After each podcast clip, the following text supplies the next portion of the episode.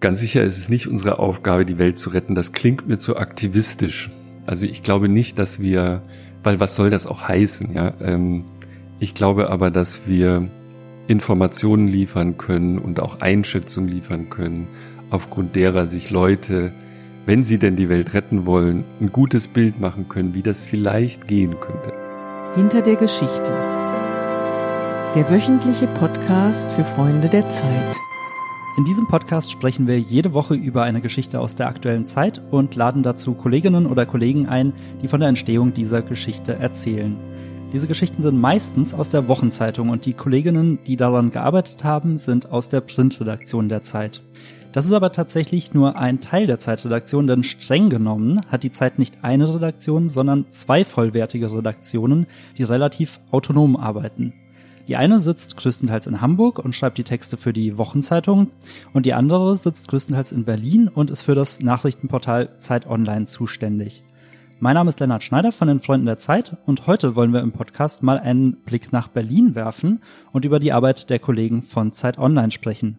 Mein Gast ist Jochen Wegner, Chefredakteur von Zeit Online seit 2013 und mit ihm möchte ich über Online-Journalismus sprechen, über seine Arbeit als Chefredakteur und über die unterschiedlichen Arbeitsweisen der beiden Redaktionen hier im Haus. Hallo Jochen. Guten Tag. Viele kennen dich wahrscheinlich aus deinem Podcast Alles gesagt, den du zusammen mit Christoph Arment moderierst. Das Konzept dahinter ist ja, dass ihr quasi endlose Gespräche mit Prominenten führt. Der Einzige, der entscheiden darf, wann das Gespräch zu Ende ist, ist der Gast. Und das kann auch mal bis zu acht Stunden dauern. Ich glaube, das längste ist nach wie vor Rezo mit acht Stunden 40, oder? Wurde das schon übertroffen? Mhm. Nee, aber es sind viele dabei, das fast zu übertreffen, aber bisher hat es nicht geklappt. Also wenn ihr auf Juli C., die Autorin, die war sehr lange, also knapp davor, und so weiter. Also ich glaube, wir haben jetzt drei oder vier Podcasts über acht Stunden, aber diese magischen 840 hat keiner je geknackt. Mal sehen. Es gibt jetzt eine Folge, ich weiß nicht, wann wir mit dieser Folge erscheinen, aber es gibt eine Folge, die wir vor Weihnachten veröffentlichen, die, was das betrifft, sehr interessant wird. Aber da, mehr kann ich dazu noch nicht sagen. Da bin ich mal gespannt, was interessant bedeutet. Merkt ihr eigentlich bei euren Gästen, dass die das mittlerweile ansteuern, dass sie versuchen, über die acht Stunden 40 hinauszukommen? Es gibt Leute, bei denen wir so im Nachhinein dachten, das ist jetzt Sport, ja. Ich sag aber natürlich nicht wer. Und heute für unseren Podcast habe ich mir mal überlegt, dass wir einfach das Format klauen, wenn du schon mal bei mir zu Gast bist. Deswegen darfst du ganz allein entscheiden, wann wir beenden. Liebe Hörerinnen und Hörer, ja, machen Sie also, sich keine äh, Sorgen. Äh, Jochen hat einen Anschlusstermin. Das heißt, es werden keine acht Stunden, aber Das ist tatsächlich auch die einzige harte Vereinbarung, die wir mit unseren Gästen im Podcast treffen, dass die keinen Anschlusstermin haben sollen. Die können aufhören, wann sie wollen, aber wir bitten sie, nicht gehetzt zu sein, damit das, weil das eine völlig andere Gesprächsatmosphäre gibt. Ich habe einen Anschlusstermin mit einem sehr wichtigen Baby. Aber so lange können wir gerne sprechen. Und ich kann, ich beende total gerne den Podcast. Genau, also wenn dir davor schon langweilig wird, wenn du einfach keine Lust mehr hast, kannst du jederzeit ein Schlusswort sagen. Und es ist Tradition und Ehre des Gastes, dass du dir ein Schlusswort überlegst. Heide Witzka, ich habe das tatsächlich, ich schwöre, ich habe noch nie drüber nachgedacht. Ich, ja, ich, ich nehme das, was ich schon mal, ich glaube, ich habe es Uli Wickert vorgeschlagen, der hat es dann auch genommen, Popokate Petel ist mein Schlusswort. Okay, ich glaube, das könnte ich noch nicht mal aussprechen. Also die Gefahr, dass du es aus Versehen sagst, ist relativ gering. Man, Eben. Man muss dazu sagen, Ulrich Wickert wurde gerade schon genannt.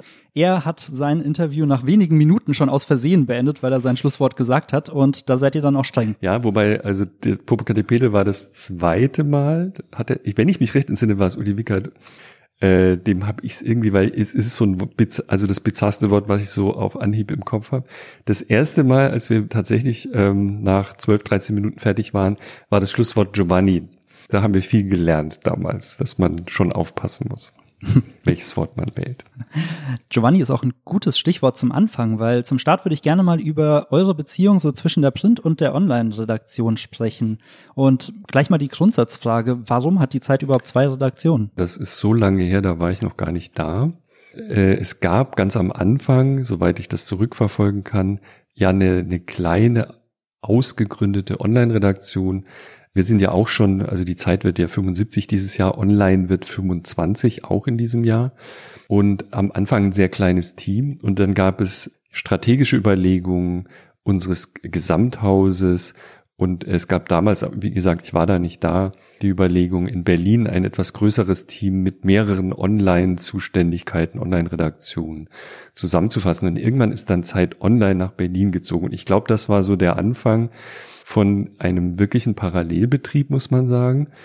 Und jetzt aus dem Rückspiegel betrachtet ist es natürlich etwas ungewöhnlich, an zwei Standorten zu sein, also eine Online-Redaktion in Berlin zu haben. Eben, es gibt auch Online-Redakteure immer noch aus der historischen Frühphase in, in Hamburg, aber die meisten, wirklich die allermeisten sind Berlin. Und die Printredaktion halt zu einem überwiegenden Teil in Hamburg. Es gibt aber auch in Berlin Standorte, wo, wo ähm, Printkollegen sitzen. In der Gegend der Friedrichstraße ist ja das Hauptstadtbüro und das Zeitmagazin, Investigativteam und so weiter. Und wir überlegen tatsächlich jetzt in Berlin ein gemeinsames Zeithaus zu finden, wo wir zumindest alle Berliner mal zusammenziehen. Aber diese Trennung, äh, die physische Trennung hat dann schon auch dazu geführt, dass, dass sich beide Redaktionen unabhängig voneinander entwickelt haben. Wir, es ist nicht ganz richtig. Also wir arbeiten, ich komme jetzt gerade zum Beispiel aus einer Runde äh, mit Giovanni und wir sehen uns wirklich sehr oft, mehrmals die Woche stimmen uns ab aber tatsächlich ist es so, dass sozusagen der Alltagsbetrieb, also das Minütliche, was wir machen bei Zeit Online und das Wöchentliche, was die Zeit macht, durchaus getrennt noch gedacht werden. Und das ist tatsächlich, glaube ich, auch ein Teil der, muss man schon sagen, darf man vielleicht auch sagen, Erfolgsgeschichte.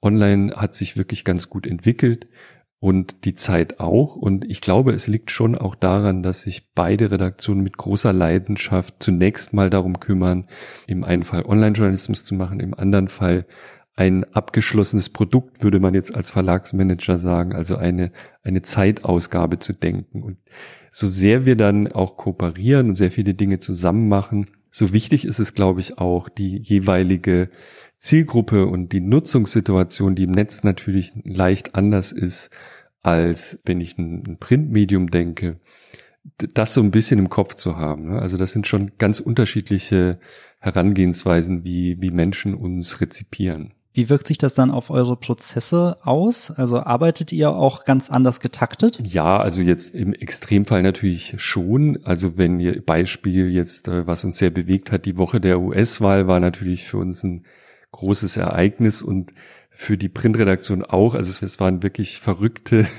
24 Stunden.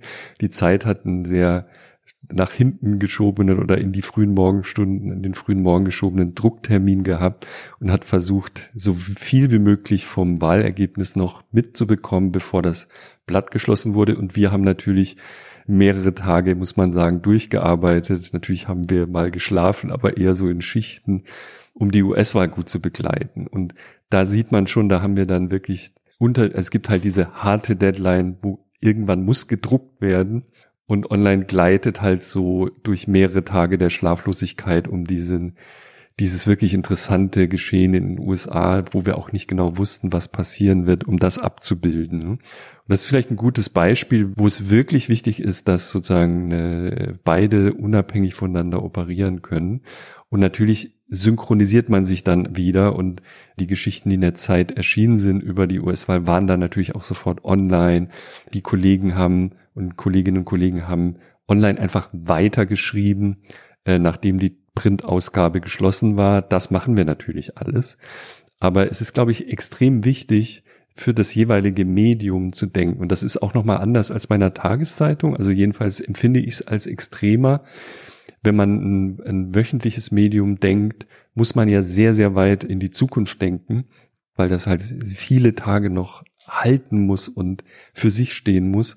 Und Onliner sind da natürlich ein bisschen sloppier, weil wir können halt ständig, wenn wir denken, ach, das ist jetzt veraltet, dann machen wir es halt neu oder schreiben es nochmal um und so. Und diese Möglichkeit habe ich natürlich nicht mit einem gedruckten Medium. Wie sehr stimmt ihr euch bei der Themenauswahl ab? Also kommt es dann auch mal vor, dass ihr einfach genau das gleiche Thema macht. Sagen wir mal, ihr besprecht beide das gleiche Buch, die eine Redaktion zerreißt es, die andere feiert es. Ja, das versuchen wir natürlich zu vermeiden. Also es gibt es gibt natürlich machen wir Themen mehrfach und zehnfach bei großen Ereignissen. Das wissen wir auch, das bleibt auch nicht aus. Das sind oft auch große Nachrichtenereignisse. In dieser verrückten Woche von der ich eben sprach, war ja nicht für uns jedenfalls für Online und für, für Print nicht nur die US-Wahl, sondern es gab darunterliegend eine Großlage, nämlich diese Corona-Krise, durch die wir gerade gehen. Die Zahlen stiegen gerade wieder doch sehr deutlich an damals schon. Und dann gab es in Wien eben diesen Zwischenfall, wo wir sofort Reporter hingeschickt haben, sowohl von Print als auch von Online, die dann auch zusammengearbeitet haben. Aber da in solchen Situationen stimmen wir uns natürlich eng ab und natürlich erscheinen dann ähnliche Geschichten oder ähm, sozusagen zum selben Ereignis mehrere Geschichten in unterschiedlichen Medien. Dass wir jetzt, äh, also der Klassiker ist halt, wir besprechen einen Film zweimal oder ein Buch das sollte immer, immer seltener passieren. Es passiert immer mal noch, aber es ist wirklich hoffentlich inzwischen die Ausnahme. Früher ist uns das öfter passiert. Aber so eng stimmen sich die, die jeweiligen Ressorts natürlich schon ab in aller Regel. Wenn man jetzt mal zwei Texte zu einem ähnlichen Thema nebeneinander legen würde, glaubst du, dass man als Leser so einen unterschiedlichen Stil auch erkennen könnte? Glaubst du, die Redaktionen haben so eine, so Eigenarten, auf die, an denen man sie erkennen könnte? Ich glaube, dass die Redaktionen sehr stark von ihren Autoren geprägt sind. Und das gilt für beide, für Print und für Online. Das heißt, ich würde schon also wenn man jetzt nicht in jedem Fall, aber wenn man mir Texte von bestimmten Autorinnen, Autoren hinlegt, könnte ich, glaube ich, ziemlich genau sagen, wer das jetzt geschrieben hat. Und da liegt, glaube ich, auch das Geheimnis, ein Teil des Geheimnisses unserer Redaktion, dass wir sehr stark die Autoren in den Vordergrund stellen. Und ich glaube, also meiner Wahrnehmung nach gibt es da so ein großes Spektrum, dass man jetzt nicht eindeutig sagen könnte, es gibt einen bestimmten Stil der Zeit oder einen bestimmten Stil von Zeit Online.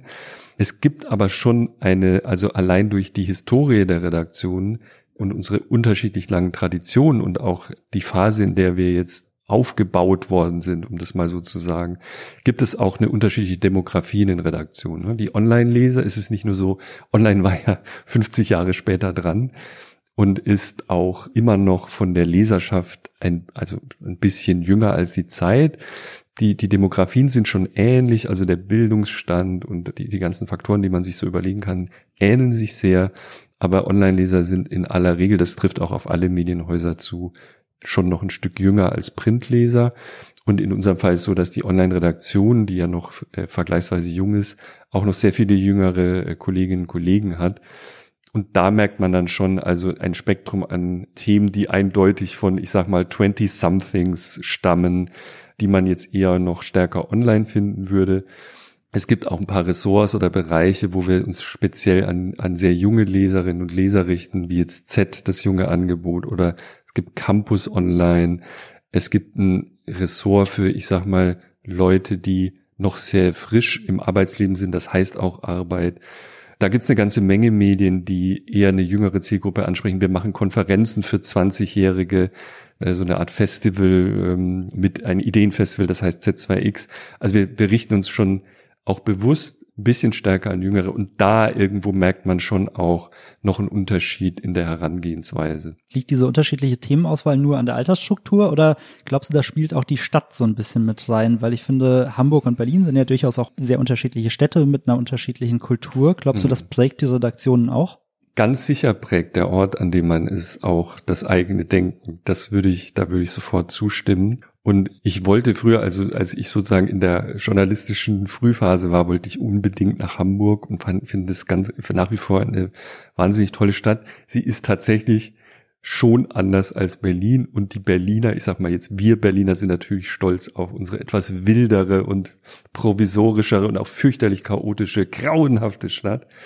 Und irgendwie prägt das bestimmt auch die Art, wie man journalistisch denkt. Ja, also und aber so ganz stimmt es auch nicht, weil man könnte ja sofort sagen, na ja, die äh, Zeit Online ist natürlich in Berlin und damit näher am Geschehen, im politischen Geschehen. Das trifft ja für die Zeit aber auch zu, weil wir ein großes Parlamentsbüro und auch weitere Redaktionsteile genau aus dem Grund auch in Berlin haben. Also so ganz schlimm getrennt ist unser Journalismus nicht.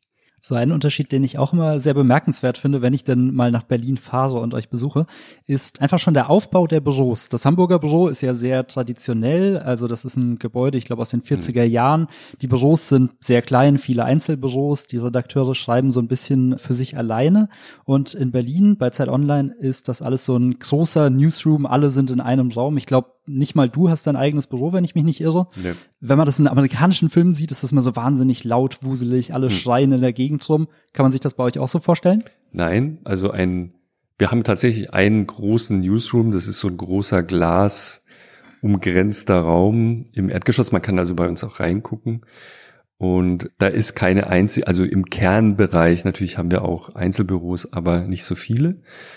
Und der Kernbereich ist sehr groß und mit sehr vielen Tischen und ist halt komplett offen. Und wenn, um die Frage zu beantworten, äh, der Standardsatz von Gästen, die da reinkommen, ist immer, das ist aber leise hier. Und ich kann das nicht erklären. Also äh, mich wundert es auch gelegentlich. Die Kolleginnen und Kollegen sind extrem diszipliniert. Man nimmt sehr stark Rücksicht. Es gibt auch, glaube ich, so ein paar Schallschutzmaßnahmen, aber das ist so das erste Gefühl, wenn man reinkommt, denkt man, hm, das ist aber, hier sind so viele Leute und es ist so leise. Und äh, das kriegen wir sozusagen, das ist wirklich ein Standardsatz von, von Gästen. Jetzt gerade, während wir sprechen, ist es natürlich alles anders, weil so ein großer Newsroom ist ja im Grunde, läuft Gefahr, ein österreichischer Skiort zu sein. und deswegen sind wir noch stärker als äh, jetzt bei, bei der Zeit oder bei vielen anderen Redaktionen eigentlich gezwungen, die Zahl der Tische, die wir bespielen, zu reduzieren. Und da wir doch eine ganze Menge Leute mittlerweile sind, sind halt sehr viele im Homeoffice. Ne? Also wir haben ein Präsenzteam, das ist auch nicht geplant, sondern wer möchte, kann im Büro arbeiten. Aber statt, ich sag mal, 90 oder 100 Schreibtischen werden da jetzt im Moment eher so 20 bespielt, um einfach sicher zu sein, dass wir uns nicht gegenseitig infizieren. Und viele von uns arbeiten im Homeoffice. Bei der Zeit ist es ein bisschen stärker in Richtung Präsenz. Auch aus dem Grund, weil man natürlich sehr viel mehr, äh, wie du es auch beschrieben hast, einzelne Denkstuben, Büros oder kleinere Einheiten hat. Das haben wir, also fanden wir immer ganz gut. Ich fand es jedenfalls ganz toll, dass wir so einen offenen Newsroom haben. Und jetzt ist es recht, dass sich ein bisschen gerade und ich hoffe, dass wir bald wieder einziehen können. Eigentlich denkt man ja immer bei so einem Großraumbüro, dass es die Kommunikation total fördert, aber bei euch klingt das ja so, als würde es eher dafür sorgen, dass die Leute sogar ein bisschen weniger, ein bisschen rücksichtsvoller kommunizieren.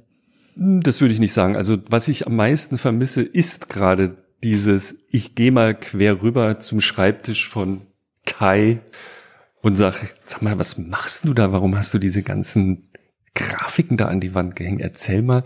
Das sind Sachen, die mir total fehlen. Also dieses, hä, was, was macht ihr gerade? Oder man geht zur Kaffeemaschine und trifft jemanden und sagt, Mensch, gut, dass ich dich treffe. Ich wollte noch sagen, diese Geschichte neulich war ja toll und ich habe da mal eine Frage, können wir nicht und so.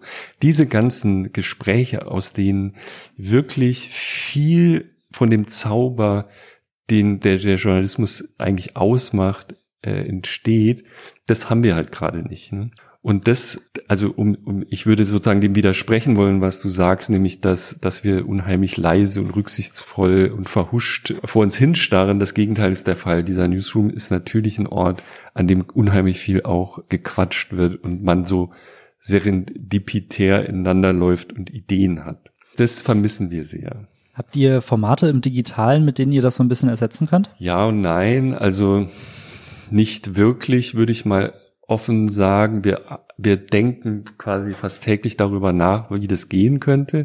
Wir sind auch ein bisschen vorangekommen. Also früher dachte ich, man kann in so Videomeetings, wir benutzen bei Online hauptsächlich Zoom, was viele kennen natürlich. Wir sind jetzt auch gerade über Zoom zusammengeschaltet. Zoom hat ein paar ganz gute Zusatzfeatures, die wir jetzt tatsächlich erst entdeckt haben für uns, nämlich diese Breakout-Räume, die man machen kann. Also man kann sich zum Beispiel wir hatten vorgestern einen Workshop zu einem Thema, wo ich jetzt mal lieber nicht sage, was es war, aber es waren so, ich würde sagen, 40 Leute da, alle auf Zoom und man kann unmöglich auf Zoom mit 40 Leuten brainstormen. Das ist auch in einer normalen Gruppe, die sich physisch trifft, sehr schwer, weil dann immer natürlich die meisten nicht zu Wort kommen. Das geht einfach nicht. Und Jetzt äh, experimentieren wir damit, äh, man kann sozusagen auf Knopfdruck in so Unterräume abhauen und sitzt dann da mit fünf Leuten und brainstormt und das funktioniert sehr gut. Dann kommt man wieder zusammen und stellt einander vor, was man äh, besprochen hat. Da sind ein paar Sachen dabei, wo ich zum ersten Mal dachte, Mensch, das hat die Magie von früher, als wir uns noch physisch getroffen haben. Insofern bin ich so minimal positiv gestimmt. Wir haben aber auch andere Dinge gemacht, jetzt vor allem im Sommer und im Frühherbst haben wir uns zum Beispiel in einem großen Park, so einem aufgelassenen ehemaligen Bahngelände im Süden Berlins getroffen mit 100 Leuten, also 100 Redakteurinnen und Redakteuren und haben einen Tag Workshops im Freien gemacht was natürlich viel sicherer ist, als sich in geschlossenen Räumen zu treffen. Und das geht jetzt im Winter natürlich schwerer, zumal die Infektionszahlen, also erstens super kalt und zweitens sind die Infektionszahlen natürlich auch hochgegangen. Und äh, diese Möglichkeit ist uns ein bisschen verwehrt.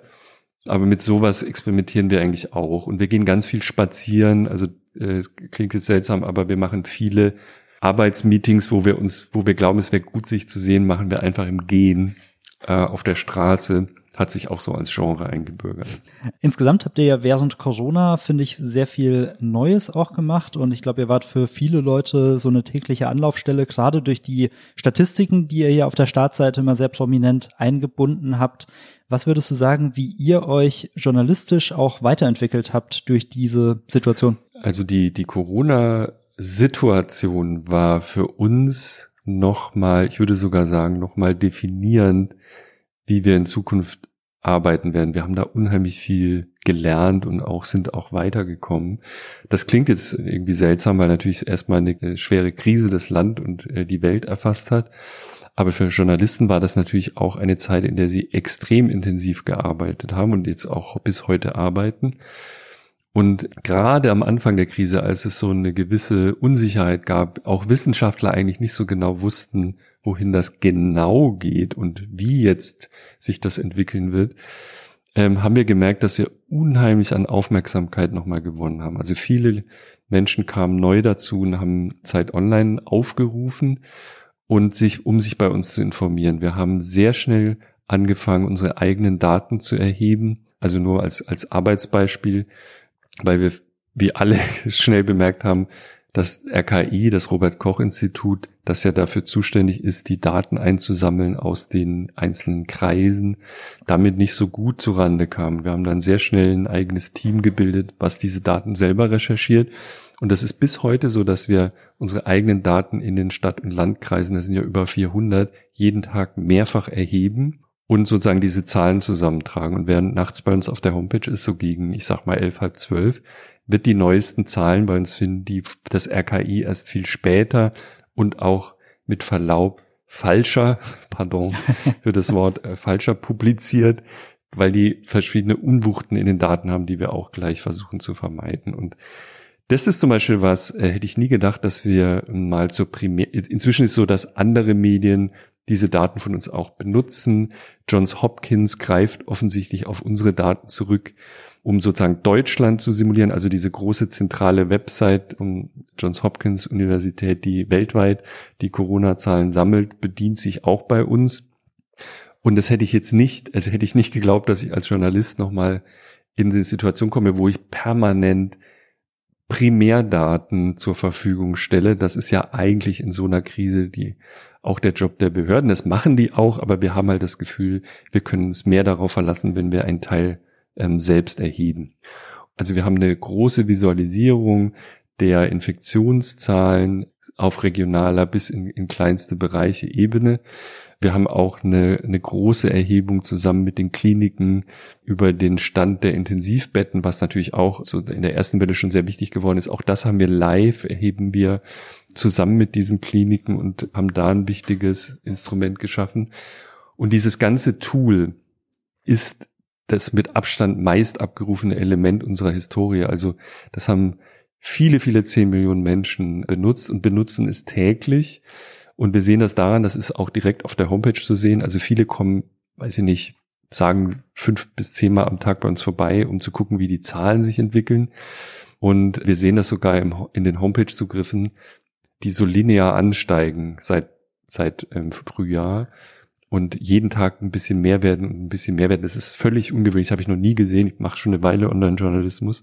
Da wäre eine permanent wachsende Homepage, weil halt diese diese Datenerhebung zum Beispiel sehr wichtig ist. Wir haben ein Politikressort, das jetzt rund um die Uhr natürlich mit diesem Großthema beschäftigt ist, neben den anderen Großthemen, was, was extrem anspruchsvoll ist.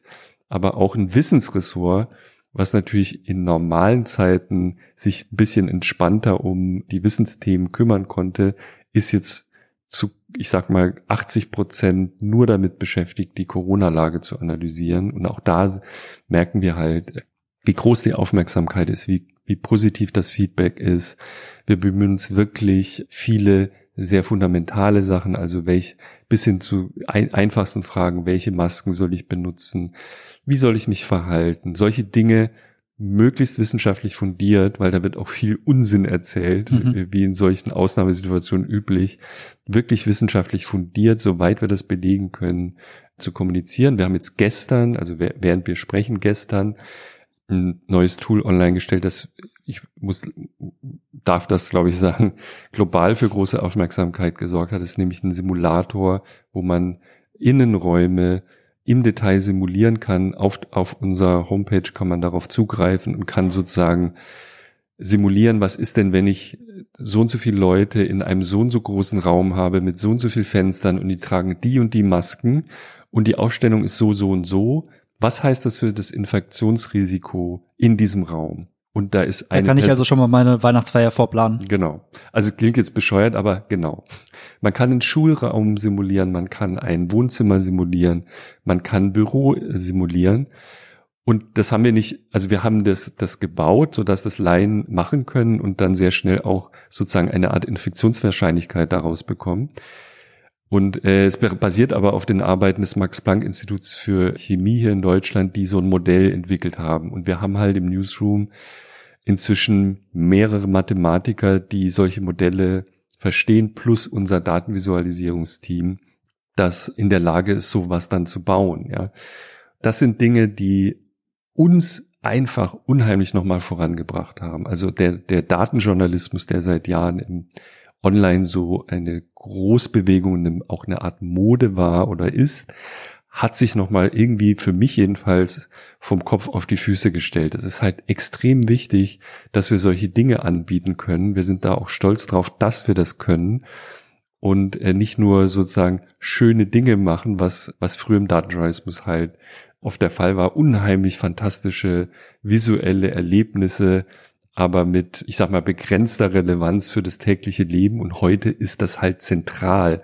Infektionsdaten so darzustellen, dass die Leute damit arbeiten können oder eben zu zeigen, schau mal, so ist, so, so gefährlich ist dein Wohnzimmer. Und das sind Dinge, die, die uns wirklich heute, würde ich sagen, definieren und uns auch sehr vorangebracht haben. Habt ihr das Modell auch gleich mal vor euren Newsroom ausprobiert? Ja, ja, das ist natürlich ein Teil des Spiels. Wir sind ganz, also ich muss sagen, wir sind, äh, ich bin ein bisschen, ich bin ein bisschen überrascht, als ich das Tool jetzt ein paar Mal benutzt habe. Wenn man mehr, also richtig vernünftig das macht und wirklich diese Abstandsregeln einhält und eine Maske trägt und sei es nur eine einfache OP-Maske, senkt das, jedenfalls nach dieser Simulation, das Risiko wirklich deutlich. Das klingt jetzt trivial und jeder sagt es, aber wenn man das dann mal baut, ja, man kann also die, die Menschen da in den Raum stellen und die Größe des Raumes festlegen und solche Dinge. Es ist wirklich für, auch selbst für mich, ich habe mir eingebildet, ich beschäftige mich fast täglich mit diesen Dingen, war das nochmal so ein so eine Erkenntnis, hey, man kann auch in geschlossenen Räumen relativ sicher sein, wenn man einfach diese blöden Grundregeln einhält, über die alle reden. Man kann das richtig sehen in der Simulation. Cool. Ein anderes Feld, in dem ihr ja auch selbst Daten erhebt, ist die Frage auf der Startseite, wie geht es Ihnen hm. heute? Da klicken ja, glaube ich, jeden Tag mehr so 100 oder vielleicht sogar 1000. Nein, nein, Zahlen äh, kennst du? Viele tausend. Äh, viele tausend ja, klicken da drauf. Könnt ihr da während Corona auch besondere Ausschläge beobachten? Ja, das ist auch etwas, was uns jetzt schon mehrfach irritiert hat. Es war nämlich in der ersten Welle so, dass in der Phase die Laune sogar besser geworden ist. Das hat uns lange gewundert und wir haben dann, wie schon so oft bei diesem Tool, nach Fehlern gesucht, ob, ob wir da irgendwas übersehen haben, ob wir vielleicht einen Bug da eingebaut haben. Aber es ist tatsächlich so, dass in der ersten Welle der Pandemie die Laune deutlich, deutlich, also hochsignifikant besser geworden ist. Und das hatten wir lange nicht verstanden, ne, was das, was da jetzt los war. Habt ihr eine Erklärung gefunden? Ja, wir haben dann äh, natürlich die Leute gefragt und das ist natürlich alles dann nicht repräsentativ, was die sagen. Auch das Tool selber ist nicht repräsentativ, weil wir fragen ja nur die Leute, die bei uns auf der Homepage sind, wie es ihnen geht. Aber das Gefühl ist schon, dass sozusagen das, was man auch vermuten würde, dieses plötzliche herausgerissen aus der Alltagsmühle, zu Hause mal bei der Familie sein zu können, solche Dinge damals stark überwogen haben. Hinzu kam ja, dass es sozusagen extrem gutes Wetter war und da ist irgendeine Situation entstanden, wo es vielen Leuten offensichtlich erstmal besser ging oder einigen jedenfalls. Und dann ist die Laune aber immer schlechter geworden. Und jetzt äh, haben wir so ein paar Ausreißer gehabt, wo wir, wo wir auch sagen würden, okay, also die zweite Welle wird nicht so gut weggesteckt wie die erste Welle. Ne? Also da, da muss man sich jetzt schon eher Sorgen machen. Ja, das merkt man ja auch im privaten Umfeld, dass die mhm. Laune deutlich runtergeht, jetzt mhm. auch bei den Temperaturen. Mhm. Eine andere Besonderheit des Online-Journalismus ist ja, dass man einen sehr viel engeren Draht zu seiner Leserschaft hat. Ihr habt, glaube ich, pro Woche etwa 100.000 Kommentare auf der Seite und du hast selbst mhm. in einem Interview mal gesagt, dass die Community für euch auch Teil des Journalismus mhm. ist. Wie prägt dieser Austausch eure Arbeit? Naja, von ganz konkret, wenn ich einen Artikel veröffentliche und ich treffe einen Nerv, dann habe ich da über 1000 Kommentare drunter und kriege Feedback in einem Umfang, wie, wie es sozusagen, ich sag mal, ganz früher für Journalisten relativ ungewöhnlich war. Es ist sehr schwer, einen Artikel zu schreiben, der tausend klassische Leserbriefe generiert. Und ich glaube auch, wenn, wenn die Tagesschau, sage ich mal, einen riesen Mist macht, was sie ja nicht so oft macht, aber dann wird sie Schwierigkeiten haben, richtig riesige Postberge zu provozieren. Und das ist halt hier, weil es so einfach ist und weil es sozusagen direkt da ist, wo der Artikel auch gelesen wird, ist es natürlich viel einfacher, Feedback zu bekommen. Das, das beeinflusst natürlich schon auch unsere Arbeit, weil wir natürlich sofort sehen, was, wie die Leute, wie die Leserinnen und Leser sich dazu verhalten. Aber wir haben eine, eine Community-Redaktion, die auch immer wieder unsere Leserinnen und Leser befragt, zu Umfragen aufruft. Wir fragen ganz konkrete Sachen. Zum Beispiel, also ikonisch für mich war, nach der letzten Bundestagswahl wollten wir halt wissen, warum haben Sie jetzt, erzählen Sie bitte nochmal, warum haben Sie jetzt AfD gewählt? Das werde ich nie vergessen. Solche Dinge sind eigentlich in unseren Alltag eingewandert und wir haben äh, die, die Community, das Community-Team, die Community-Redaktion ist einfach ein Teil unseres normalen Journalismus. Es gehört für uns zu einer umfassenden Berichterstattung zu einem großen Thema, dass wir auch die Community zur Rate ziehen. Aber es hat halt viele Weiterungen auch. Also wir haben daraus eigentlich den Mut gefasst, aus diesem großen Feedback auch viele weitere Möglichkeiten zu suchen, um mit, mit unseren Lesern zu interagieren. Und daraus sind einige große Projekte entstanden, die sich sozusagen verselbstständigt haben.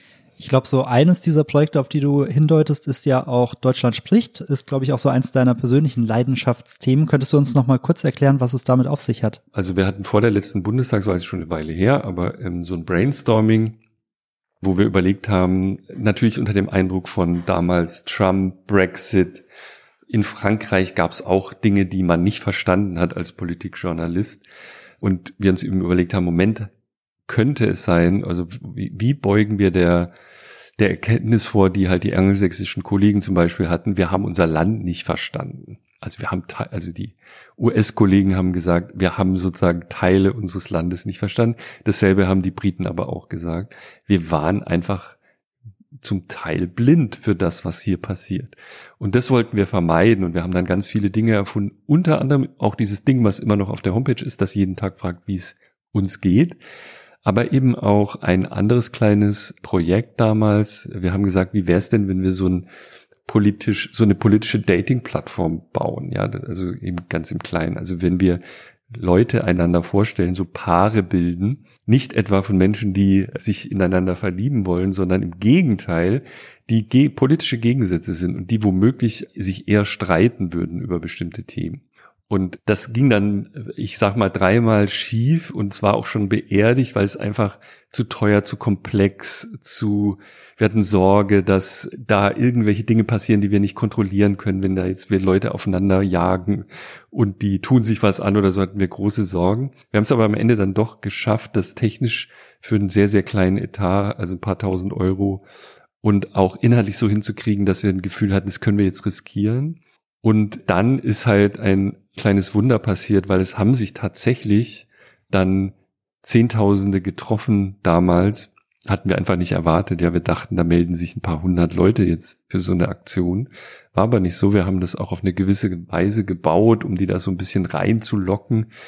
Und heute, also das ist jetzt ja vier Jahre her, heute ist das ein großes internationales Projekt, das stiftungsfinanziert ist und auch in ganz vielen äh, Ländern der Welt stattgefunden hat. Ne? Also wir haben sozusagen dann, weil danach sehr viele Kollegen auch aus dem Ausland, aber auch aus Deutschland auf uns zukamen, gesagt haben, können wir das nicht nochmal machen? Das war ja, sah ja ganz gut aus. Können wir da mitmachen oder können wir das auch in Frankreich machen oder können wir das auch in Großbritannien machen? Können wir das auch in Kanada machen?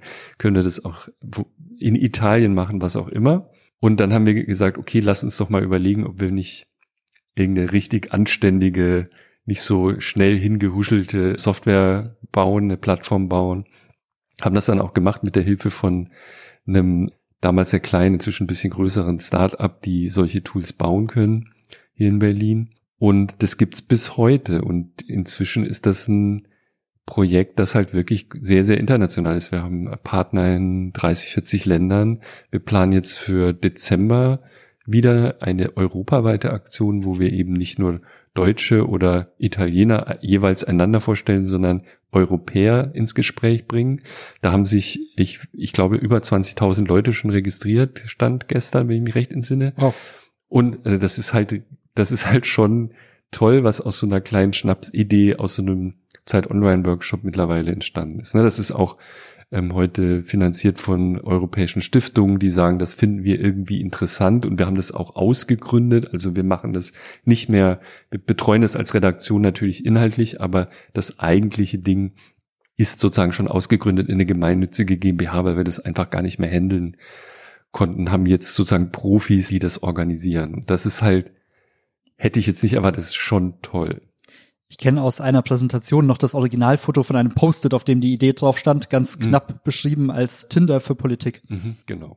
Du hast selbst äh, ja auch daran teilgenommen und ich glaube beim ersten Deutschland spricht hast du mhm. einen ich Mann namens je, Mirko an getroffen. jedem teilgenommen, aber ich habe nur einmal darüber geschrieben. Ja. Genau. Was hast du persönlich so erlebt? Naja, das, das war auch so ein seltsamer Zufall. Ich habe halt mich, ich wollte ehrlich gesagt die Software testen, natürlich, was man so macht, und habe mich da halt angemeldet, eher so nebenbei und habe halt geguckt, geht das alles und habe da irgendwelche Sachen, also schon die Wahrheit reingeschrieben. Man, man muss, polit, also wenn man da teilnimmt, beantwortet man ein paar politische Fragen und muss ein bisschen was zu seiner eigenen Person sagen, damit die anderen wissen, wen sie da jetzt vorgestellt bekommen.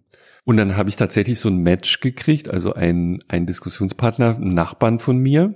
Von da, also ich habe damals in, in Berlin im Prenzlauer Berg gewohnt und hab, dachte, ja, ja, das, den treffe ich doch jetzt. Und das war ein total interessantes Gespräch und ich habe dann gedacht, Mensch, da könnte ich mal drüber schreiben und dann gab es halt noch so einen so einen besonderen Moment. Das war ein sehr junger Maschinen- und Anlagenführer, also jemand, der so eine Produktionsstraße steuert in einer Fabrik.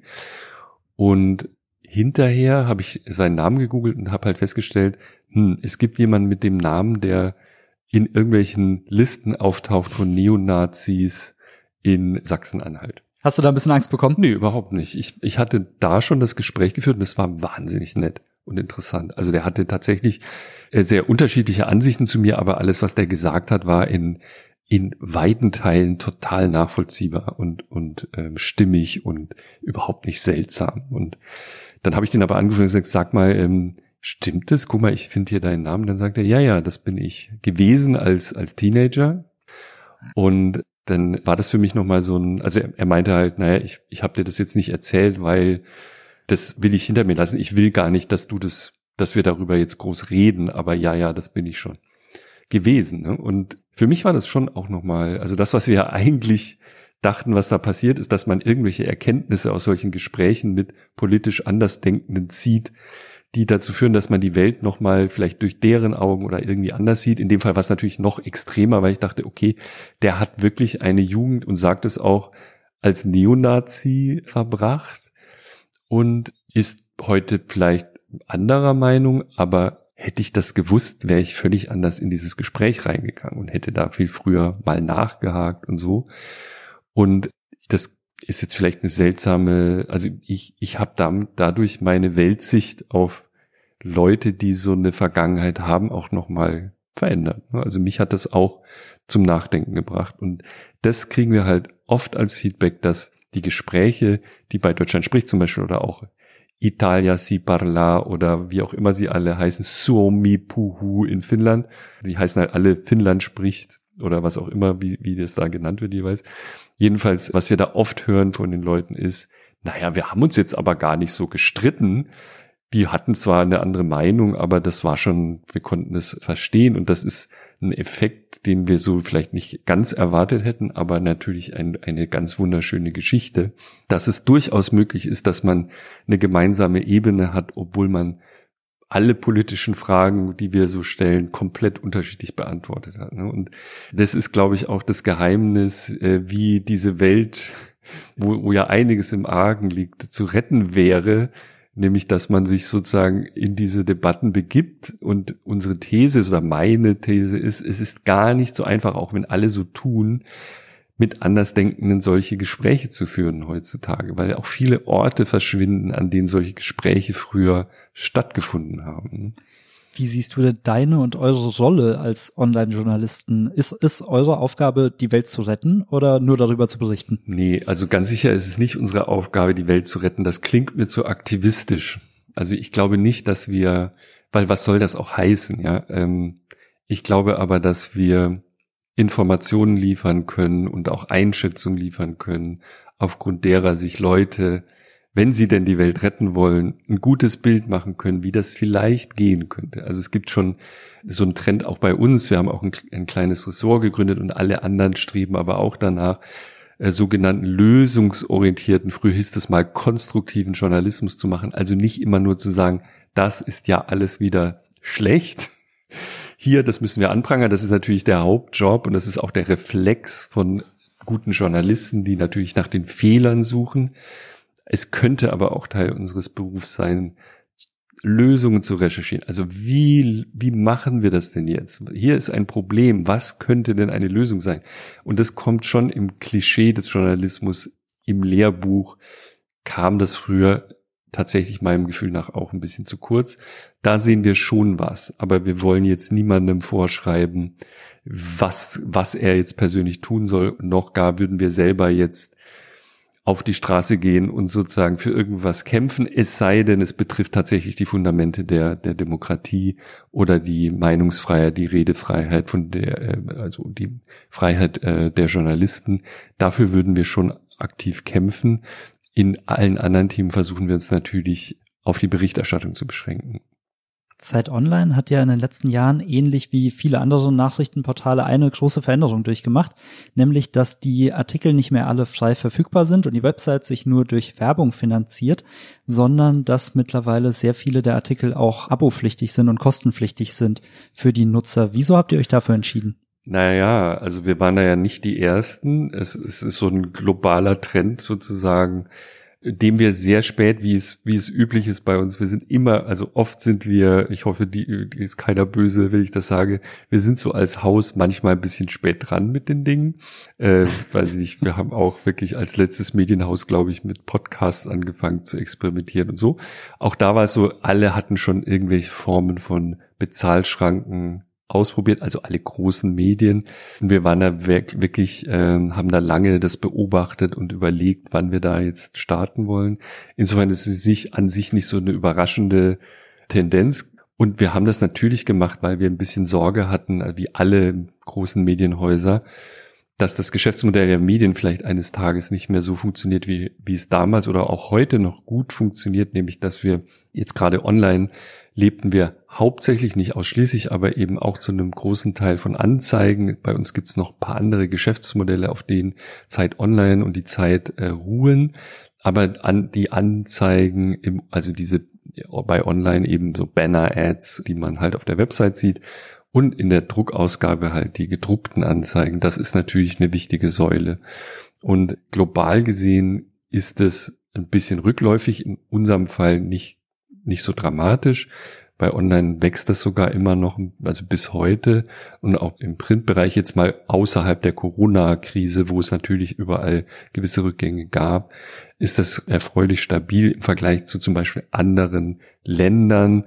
Wenn man nach Großbritannien guckt oder in die USA, dann ist die Situation dort viel dramatischer und dort hat man auch viel früher angefangen, unter höherem Druck, glaube ich, auch auf sogenannte Reader Revenues sich zu konzentrieren. Also die New York Times war ein sehr, sehr berühmtes Beispiel, die unheimlich viele interessante Experimente gemacht hat, um Online-Leser dazu zu bekommen, eben auch so ein Online-Abo abzuschließen. Und wir haben das dann gemacht und haben relativ schnell gemerkt, zu unserer großen Freude, dass das ganz gut, also auch viel besser funktioniert, als wir selber gedacht hatten und konzentrieren uns jetzt immer stärker auch darauf, um etwas unabhängiger zu werden. Jetzt auch gerade in der Corona-Krise haben wir wahnsinnig viele, wirklich erfreulich viele neue Abonnentinnen und Abonnenten gewonnen im Digitalen und haben jetzt auch so erste Daten, also Nils von der Kall, unser Kollege, der sich federführend im Verlag auch um, um Abos kümmert, hat versucht, das zu analysieren. Wo kommen jetzt diese ganzen neuen Abonnenten her? Und äh, eine wichtige Erkenntnis ist, die, die jetzt so ein so online so ein Digital-Abo damals in der, in der, zum Beispiel in der ersten Corona-Welle abgeschlossen haben, das waren gar keine neuen Leser, das waren ganz normale Online-Leser, die schon immer da waren, die aber jetzt sich entschlossen haben, sich sozusagen stärker an uns zu binden, was wir natürlich toll toll finden. Und insgesamt hat sich das für uns sehr gelohnt. Wir können dadurch auch viel mehr Journalismus finanzieren heute als vielleicht vor ein paar Jahren. Und das ist auch noch nicht abgeschlossen, diese Entwicklung. Ich glaube, wir werden da weiter voranschreiten. Wir achten sehr darauf, also jetzt gerade in der Krise, dass zentrale Informationen, die halt wichtig sind, ich sag mal, um in so einem ja doch sehr spannenden ist das falsche Wort, gefährlichen Alltag sich zu orientieren, dass wir die offen lassen. Also die werden nicht abgeschlossen. Natürlich würden wir nie unsere Corona-Karte abschließen und solche Dinge. Aber so andere Geschichten haben wir halt in größerem Umfang nur noch für Abonnenten. Gibt es so Themen, bei denen ihr besondere Ausschläge merkt, wo sich besonders viele Leute ein Abo kaufen? Das gibt es schon. Also es, das Interessante ist, also jetzt rein wissenschaftlich betrachtet, ist es gar nicht so einfach, das zu sagen oder zu prognostizieren. Wir haben tatsächlich mal versucht, weil wir ja, weil wir es können, weil wir Mathematiker haben, die an sowas Freude haben, sogar eine künstliche Intelligenz zu trainieren, die dann sagen sollte, welche Artikel jetzt besonders populär sind oder nicht. Das sind halt so Experimente, die Wissenschaftler gerne machen. Das hat aber nichts gebracht, ja. Aber wir sehen schon, dass es bestimmte Themen gibt. Also man kann, das soll heißen, es ist gar nicht so einfach, das zu prognostizieren, wenn man es wirklich exakt mal versucht. Aber wir haben so ein Gefühl, dass bestimmte Themengebiete durchaus zu, auf besonderes Interesse stoßen, wo dann Leute sagen, dafür bin ich bereit, ein Abo abzuschließen. Und das ist aber ganz unterschiedlich. Also es gibt zum Beispiel so große Themengebiete wie Bildung, äh, was jetzt vielleicht sehr naheliegend ist, Schule, Bildung, Universitäten, aber auch Erziehung ist ein riesiges Thema, das bei unseren Lesern sehr gut sehr gut ankommt und wo sie an, an tieferen Informationen interessiert sind. Das sind zum Beispiel so Bereiche, wo wir sehr viele Abos, äh, neue Abos generieren. In der Krise kamen jetzt natürlich nochmal sehr viele Themen dazu, die nicht in unserem Kern liegen. Also verrücktes Beispiel. Es gibt in unserer Chefredaktion online gibt es ein paar Leute, die so eine Laufleidenschaft haben und auch da, es gibt so viele tolle Inhalte zum Thema Laufen. Das ist jetzt wirklich nicht innovativ, aber wir haben gesagt, wir wollen auch nochmal eine Laufserie machen. Die hatten wir eigentlich schon vor der Corona-Krise geplant. Einfach wollten wir nochmal machen. Und dann ist in die Krise rein, haben wir die dann gestartet und die hat auch extrem viele Abos gemacht. Wir haben halt mit Lauftrainern, mit Profis gesprochen und natürlich haben alle in der ersten Welle angefangen, draußen irgendwelchen Sport zu betreiben, weil es eine der wenigen Möglichkeiten war, nicht verrückt zu werden. Und das sind Dinge, die hätte ich jetzt vor fünf Jahren nicht gedacht, dass Zeit Online mal große Erfolge feiert mit sozusagen breiten Sport, wenn man das mit so formulieren will. Und das sind so Dinge, die entdecken wir gerade und das ist jetzt auch nicht markenbildend, aber wir nehmen das zur Kenntnis, dass sozusagen unsere Leser durchaus auch für solche Dinge ansprechbar sind, wenn das gut gemacht ist und Tiefgang hat. Ein Bereich, in dem ihr ja auch sehr erfolgreich unterwegs seid, ist der Bereich der Podcasts. Du selbst bist, wie gesagt, ja auch Podcaster bei Alles gesagt. Mhm. Was macht das Medium für dich journalistisch so interessant? Ja, auch da sind wir spät eingewandert. Also wir, und ich habe das auch, wie ich heute, glaube ich, sagen darf, jahrelang eher so bisschen kritisch betrachtet. Also unser Verlag war da sehr viel Leidenschaft. Er meinte, das müssen wir jetzt mal machen. Jochen, wie wär's denn mal so mit Audio? Und ich habe das immer für also Neben, Nebenthema gehalten und hat, dachte eher, wo, wo kriegen wir jetzt nochmal die nächsten 100.000 Leser her? Warum muss ich mich jetzt um Audio kümmern? Heute sehe ich das komplett anders. Ich bin wirklich überrascht, was da passiert.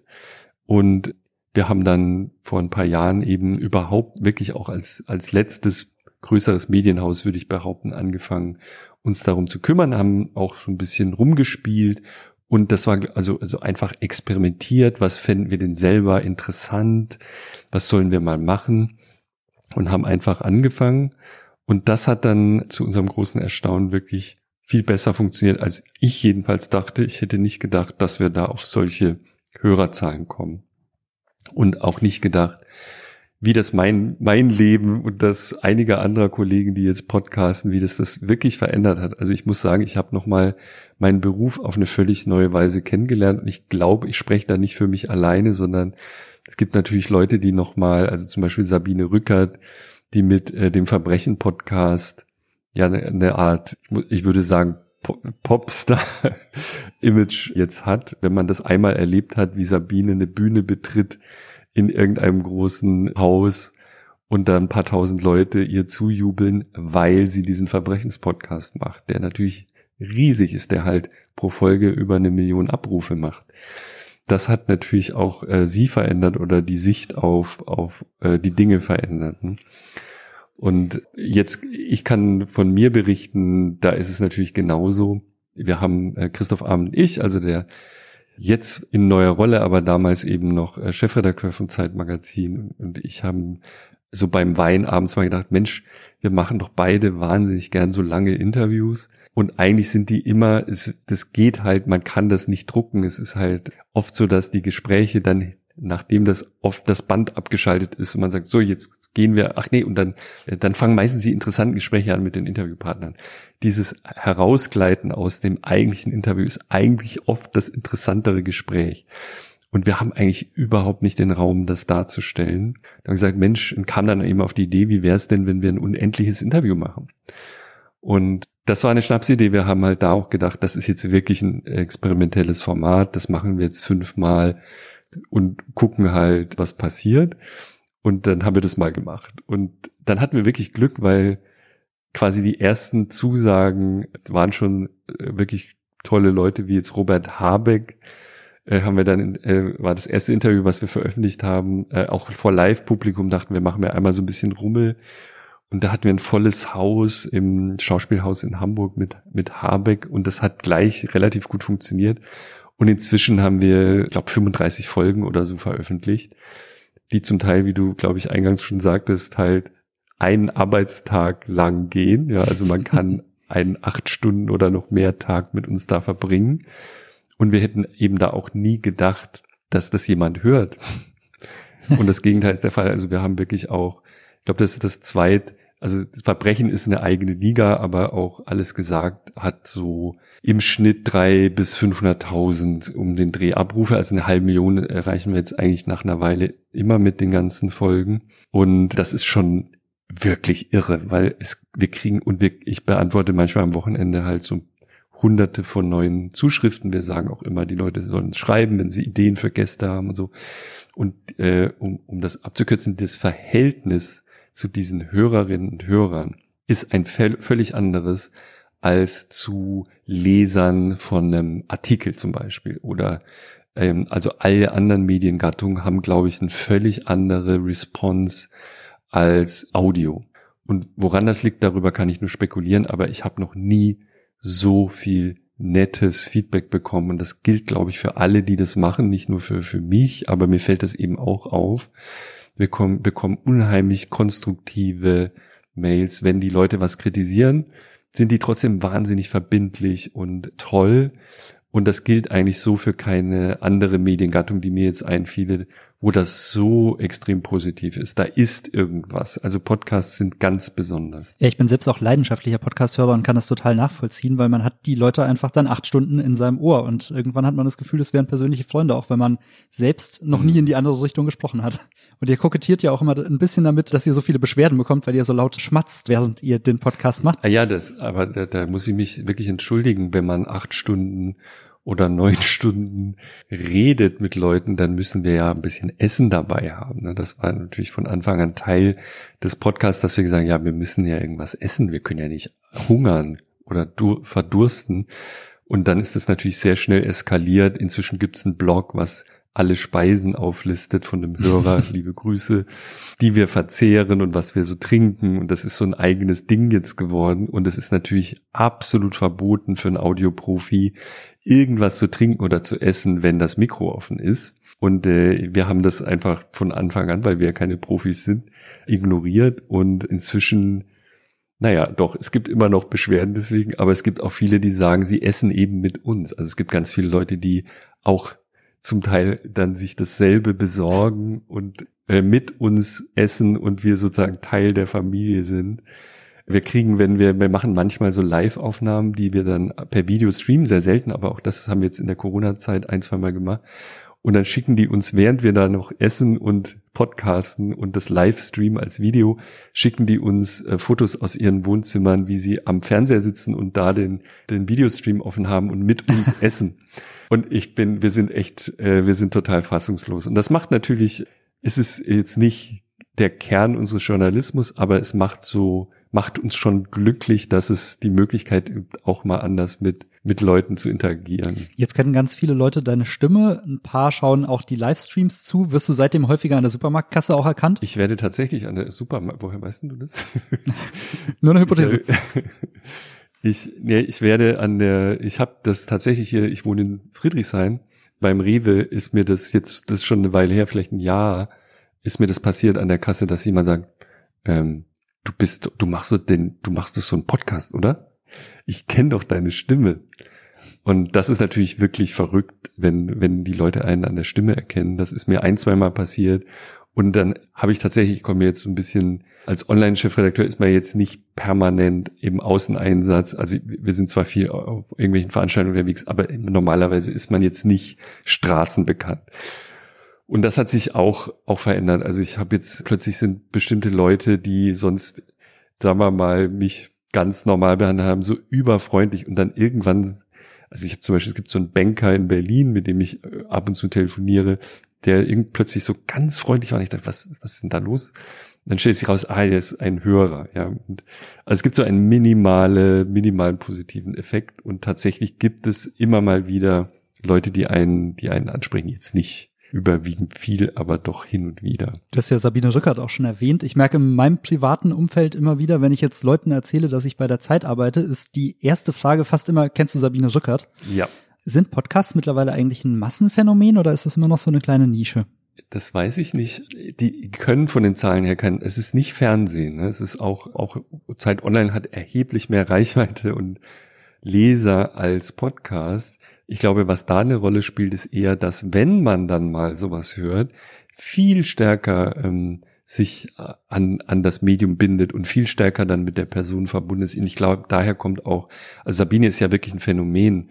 Da gibt's halt jede, wenn jede Folge rauskommt, gibt's eine Million Leute, die das sehr leidenschaftlich verfolgen, was sie da sagt. Ne?